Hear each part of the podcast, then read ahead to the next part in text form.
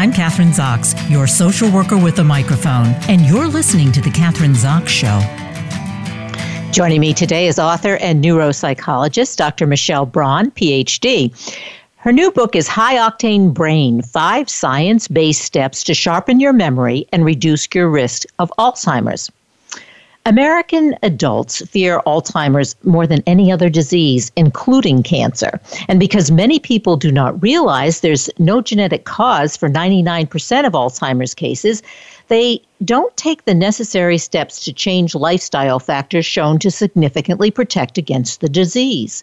Dr. Michelle Braun inspires readers to make lasting improvements by understanding the truth about the brain, offering five steps to achieve high octane brain health. She's a former instructor of psychiatry at Harvard Medical School and assistant director of inpatient mental health at the Boston Veterans Administration Hospital. Her work has been featured in Psychology Psychology Today, CBS, Fox Morning News, Family Circle, and more. Uh, her new book, High Octane Brain, a science based plan to improve memory and reduce the risk of Alzheimer's. Welcome to the show, Dr. Michelle Braun. Nice to have you here. It's great to be here. Well, I guess the first thing I'm going to say is, and many of our listeners will actually ask the same question: What's unique about your book? Because we hear all the time, and we've heard, we you know, about all kinds of conflicting. Uh, conflicting voices on the media in terms of how we can keep our brains active, what we can do, whether it has to do with what we eat, nutrition, exercise. Um, so here's your book. Now we can, you said this is the book about understanding the brain and keeping our brain healthy today. What's different about it? Yeah, I'm so glad you asked because that that conflicting maze of voices is actually a big part of why I wrote this book. Because I was getting patients coming in and I've been working as a neuropsychologist now for 15 years and I'd have these these folks coming in and they were really dedicated to trying to enhance their memory. And at the same time, they were very confused because of the maze of voices. And they would come in with these bags of supplements and talk about all of the ads that they were seeing about brain games. And they were asking, what should I be doing? And in many cases, they had already committed to these expensive supplements and things that were not actually going to give them the results they wanted. And I was very frustrated by seeing that because time is important and we really want to be able to maximize our timelines with regard to brain health. And the more time we spend on things that are not giving us that return on our investment, the less time we're spending on things that actually can make a difference.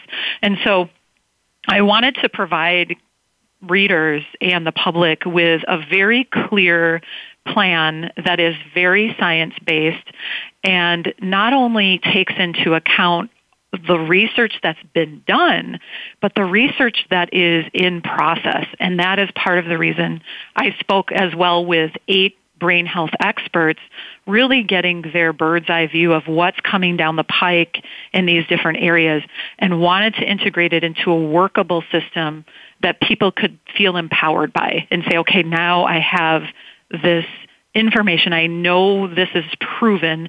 There's no um, commercial potential conflicts with this. I can trust this. And that's what I, I wanted people to feel empowered by that. All right, so all these brain experts, when you combine their research, obviously, and observations and your interviews, comes down to for us five steps. We need just there's just five steps that we need to take a look at in order to have or to create this high octane brain, knowing that we're doing the right thing Mm-hmm. Exactly. And so what I wanted to do was take into account all, the fact that all of us have different genetic histories. We we can't change what we've inherited. Um, we can't change our early life experiences to, in any kind of significant way. We can change how we think about them, but we can't change what's happened. And I wanted to take that as a starting point and say, okay, given all of that, what can we do now and and yes, the five steps that are introduced in the book are really the state of the science about what we can do. And what's interesting about them is And I just want to stop some, you for one second because when you say what we can do now, are you talking about age, like what we can do once we reach middle age? what we can do now because you said you know we have a genetic history we have a family history we have all those kinds of things so where's our jumping off point age wise what are we talking about I, ideally starting in our 20s 20s, and the okay. reason I say that, yeah, right. the reason I say that is because if you look at the timeline in which Alzheimer's develops in the body, we can see changes happening 30 years prior to diagnosis. So we the science has really shifted to the to the earlier decades especially because brain aging starts in the mid 20s which is a surprise to most of us because we don't always notice that but if you look at test data we start to see a drop off in cognitive functioning um, especially in visual functioning in the middle 20s and so ideally this is a plan that a lot of younger adults and moving into middle age and older adulthood would benefit from so it, because that that's I mean that's a I guess that's a surprising number probably for most of us because we think in our 20s I think the we at least I would say many of us feel like well those are our smartest years. We have the most energy. We you know we don't have to think about this stuff you know. We're looking at our aging parents or grandparents. Okay that's their problem but it's not our problem in our 20s so that's really significant when you talk about uh, this is where we need to begin taking a look at this at the aging brain Right, and and it's interesting too because it is a surprise. Many of us feel in our peak in our 20s and our 30s, and and even may, many beyond. You know, as you'll read in the book, there are role models uh, that I preview from ages 44 to 103 the 103 year old role model Edna, she just turned 105 yesterday. and I think she would probably say she still feels in many ways at her peak. So there, there, that feeling of that subjective feeling that many of us have at any age that we're we're doing great. This book is here to say that's fantastic that you feel that way. But in the meantime, just work on tweaking these five areas because that is going to set you up better in the long run. Well, it's interesting because we don't uh, think about our brains necessarily, but we do think about our bodies. I mean, everybody's mm-hmm. exercising and running and jumping and doing whatever they can to keep in shape physically. And mm-hmm. yes, we know that has an impact on our brain, but we don't really hone in on it, like like obviously what you what your book is all about. Getting back, I just have to Edna. Just tell me, she's a hundred. Where is she? she is here in Wisconsin. She's actually in okay. northern Wisconsin. And um, yeah, her birthday was just on the date of the book release yesterday. Talk about great timing. so perfect timing. Yeah, exactly. She's got a fan club, I think, already. I'm sure she does.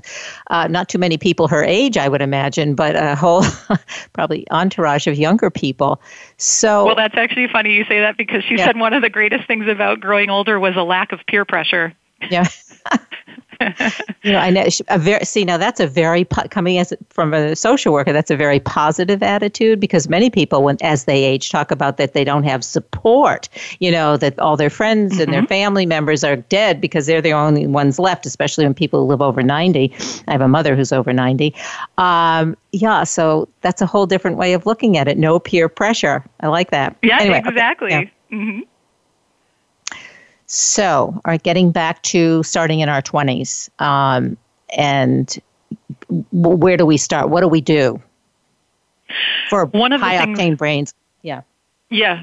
And, and that that's such a great question. That's because there's so many things that it can feel a little bit overwhelming, and that's part of why I wanted to create the five steps and and really put them in order of the research support in terms of developing a high octane brain. And so, number one on that list, I use a method, actually an acronym, to help people remember it called EXCELS, E X C E L S, and the E X in that acronym stands for exercise. And so that is really the mo- one of the most powerful techniques that we can use for brain health. And what's interesting and different, you know, which is such a great question. You ask, how is this different? Is this book actually gets specific about the type and the duration and the actual specific brain benefits from exercise, as opposed to just saying, well, exercise is good and having that be a general maxim. And so when we think about exercise for the brain, uh, it's important it's personalized and it's important that we pick something that brings us joy. This should not be tedious. This should be something you look forward to. And if you don't look forward to it, then maybe finding something else to try can be helpful. So that's the first step in the five steps. So and when you when say you have on, to personalize it, because I think that's really important, because you have mm-hmm. people. Mm-hmm talk, you know, I have friends, well, I have to go to the gym. Maybe not now because they can't go to the gym, but I have to go to the gym. I hate it, but I go because I need to go there. I need to stay in shape. That's not really good for you. I mean, I have to say, I've been one person. I don't go to the gym. I like to swim. I like to walk. I like to ski to, as you say, personalize it. Those are the things I want to do. Those are my exercises. But if you don't do that, you're really putting, aren't you putting extra strain on your brain, which I think many, many people do by going to gyms and they don't really want to do that?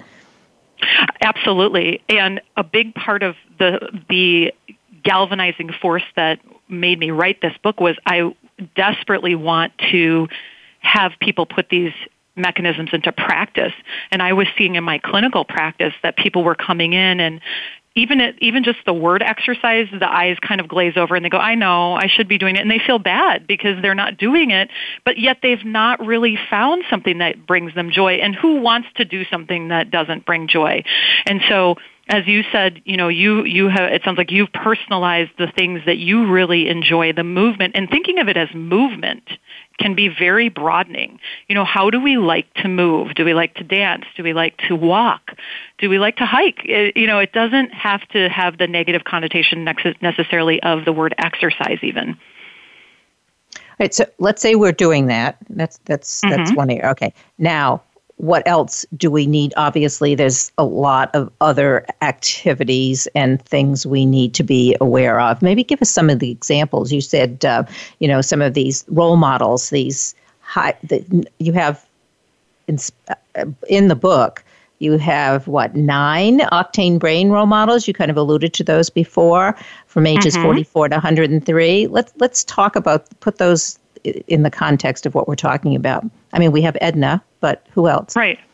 We've so what's interesting and why I wanted to present the role models is because it really brings to life the fact that this all has to be personalized. And that's actually what the book does. It takes you through exercises to personalize each of these steps. And so we, we run the gamut here in terms of people and how they keep active. So we've got Amy, who's 44, and she actually does really enjoy going to the gym and she enjoys doing a number of competitive sports. Then we've got Virgil, who's 53, and he's more of a weightlifter. So he really focuses on that piece for his exercise. We've got Jan, who's 62. She's an ice skater. And she is really interesting because she picked that up in her 50s when she started picking up snowboarding. Um, which is fascinating. Again, challenging these ideas that we have to somehow have these be lifelong habits. They can be picked up any time. We have Byung, who is 72, and he likes to work out on a treadmill. He prefers to be reading or watching TV maybe while he's doing that. We have Sue who loves tennis. But interestingly, when I interviewed her, she was more interested in trading stocks at that time than she was um, being on the tennis court. We have Otto. Otto is 91, and at the gym he goes to, he is actually called a role model. He goes to the gym for an hour and a half a day, which is amazing. We have Bill, who's 93, and he, when I interviewed him, had just had multiple hip surgeries. And so he was challenging himself. He was waiting for another surgery that was coming up uh, two weeks after our interview. And so he was challenging himself to try and recover well by walking around his apartment building hallways. So he was keeping active that way. We have Carrie, who was a 100, and her main activity, she was actually a, a competitive bowler and she had won a number of awards for as a competitive golfer. And so she was keeping active mainly by um, walking more in her home. And edna um, again who's 105 she's had some challenges with walking. So it was interesting when i when i interviewed her she was in a wheelchair but she was um, ambulating around the room in her wheelchair as we were even talking. And she does that every day, and she ambulates up and down the hall with her feet. So she's not wheeling herself, she's actually using her feet to move her. So all of them are moving, and they're all moving in different ways that they enjoy, and because they enjoy it, they keep doing it. Was there anything personality wise that you discovered about any one of these people? I mean, in the in like say the, I'm sure you know you do. I'm sure obviously you would. Uh, there's a whole history behind each one of them, and some of them started earlier, as you say. You can start at any age. Although it seemed to me it's more difficult if you're starting at 70 to start exercising if you haven't been doing it for 70 years or 50 years, mm-hmm. isn't it? Yeah. yeah. It, it, you know what was interesting is I felt like that too as I was going into some of these interviews, but I was surprised to hear Otto, for example, who exercises an hour and a half a day, and he's he was 91 at the time of the interview. He actually started that not long, maybe a decade or so before I interviewed him. Um, Bill, as well, he started aerobics classes, I think, in his 60s, and so I was surprised to hear that some of the folks who I interviewed hadn't had been working a lot during their working years and not really focusing as much on exercise. And I think I was seeing that more in the older role models, who I call the Hall of Famers, the folks in their 90s and 100s, mainly because exercise hadn't necessarily been as emphasized as a health um, um, a health maintenance type of strategy beyond just staying active at work. Um, what I think is really interesting from a personality standpoint about all of them is they were all resilient. Um, they had examples of how they thrived in spite of challenge. And many of them, I highlighted a lot of the disappointments that they had experienced and overcome because I wanted the readers to understand that developing a high octane brain does not have to happen in a pristine, stress free environment. In fact, there's some interesting research that suggests that when we have stresses and we have challenges that that can help create more of a grit in our personality and more hardiness. And so that was definitely a common factor I found. Now, what about food? How does that come into play? Okay, we're talking about exercise. Um, yeah. Are there, yeah, are there certain so the, foods? Yeah, that boost yeah, our high octane I'm so glad you brain? asked because I know, yeah, that's such a popular um, topic for people. So the EX in the Excels method is exercise. C is for consume healthy food, and so there are there's been a, a, history of great data on the Mediterranean diet and the DASH diet for heart health with regard to brain health. But what's new in this area is a diet called the MIND diet, M-I-N-D. And this has shown actually special protection um, beyond the, the other two diets for maintaining brain health and slowing brain aging.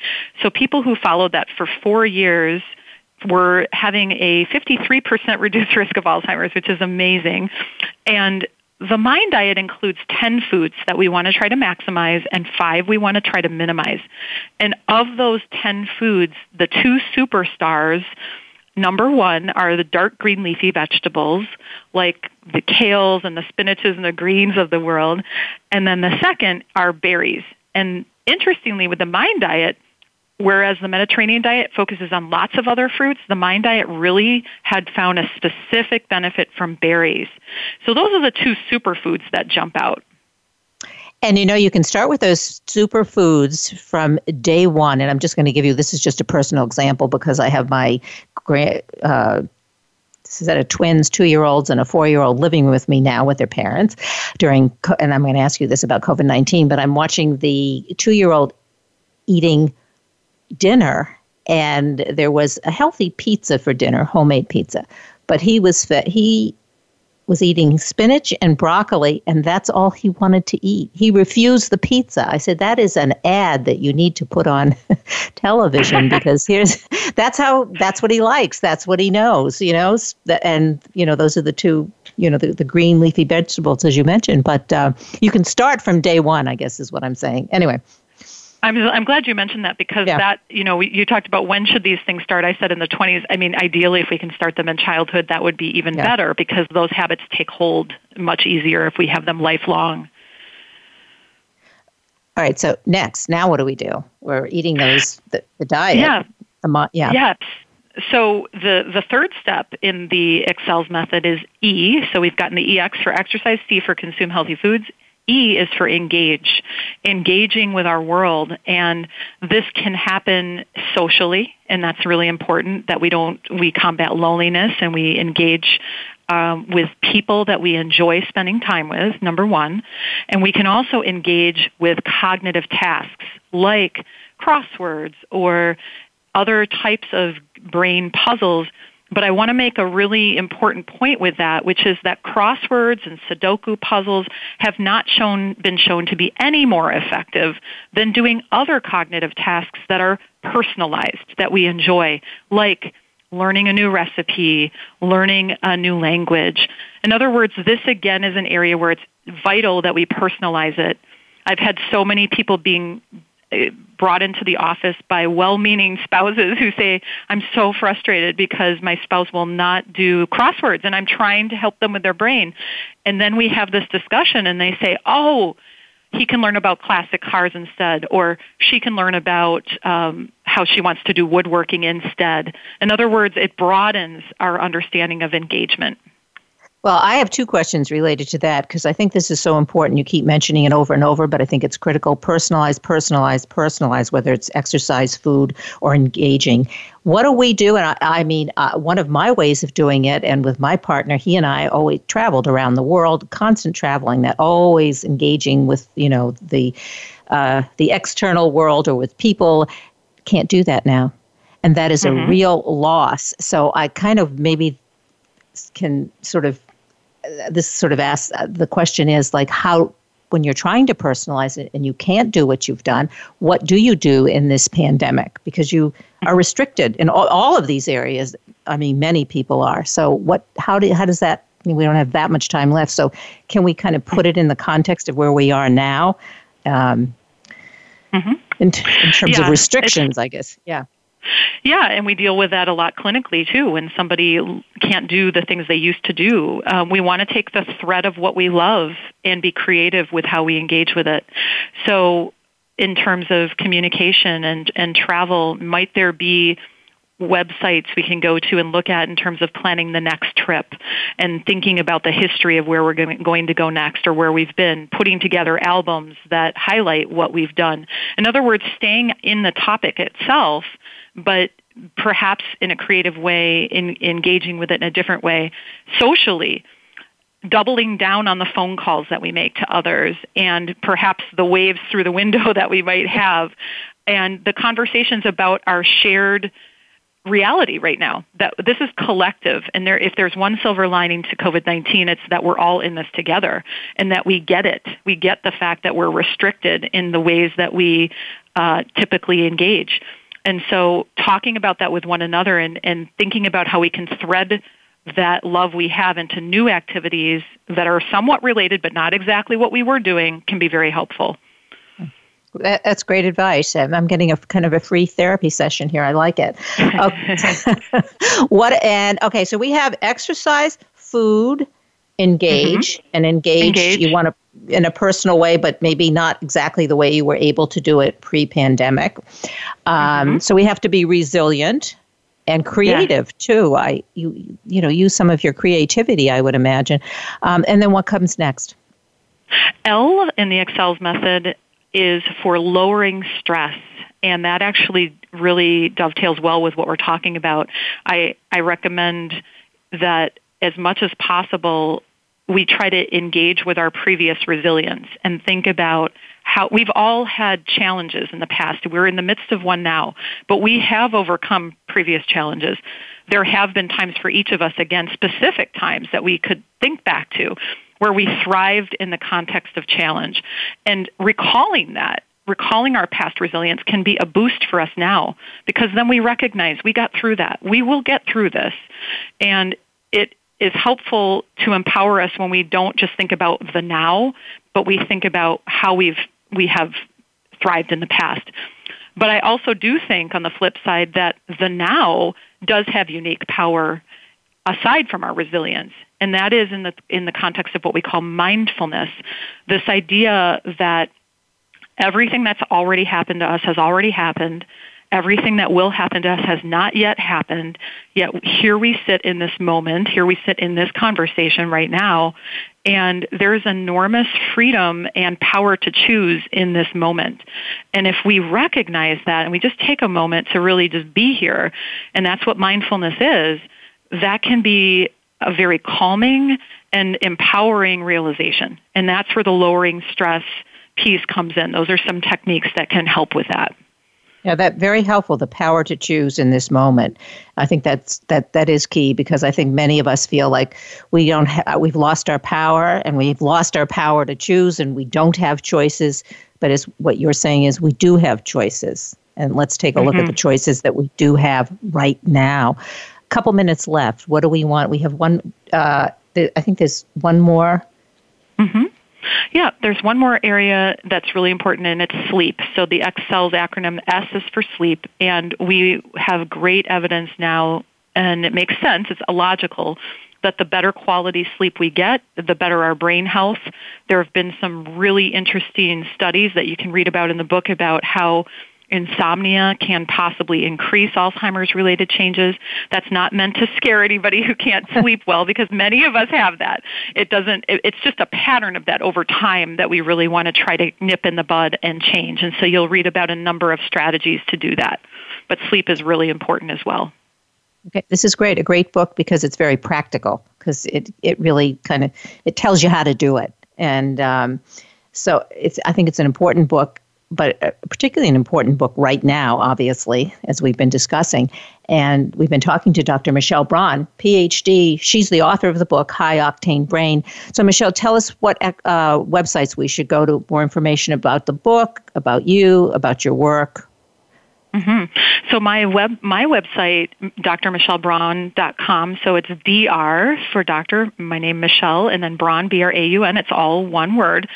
There you'll find a number of blog postings that I've done over the years, as well as an introduction to the book if you'd like to take a peek at it. And certainly, um, if you would like to buy it, it's on Amazon and Barnes and Noble and indie bookstores.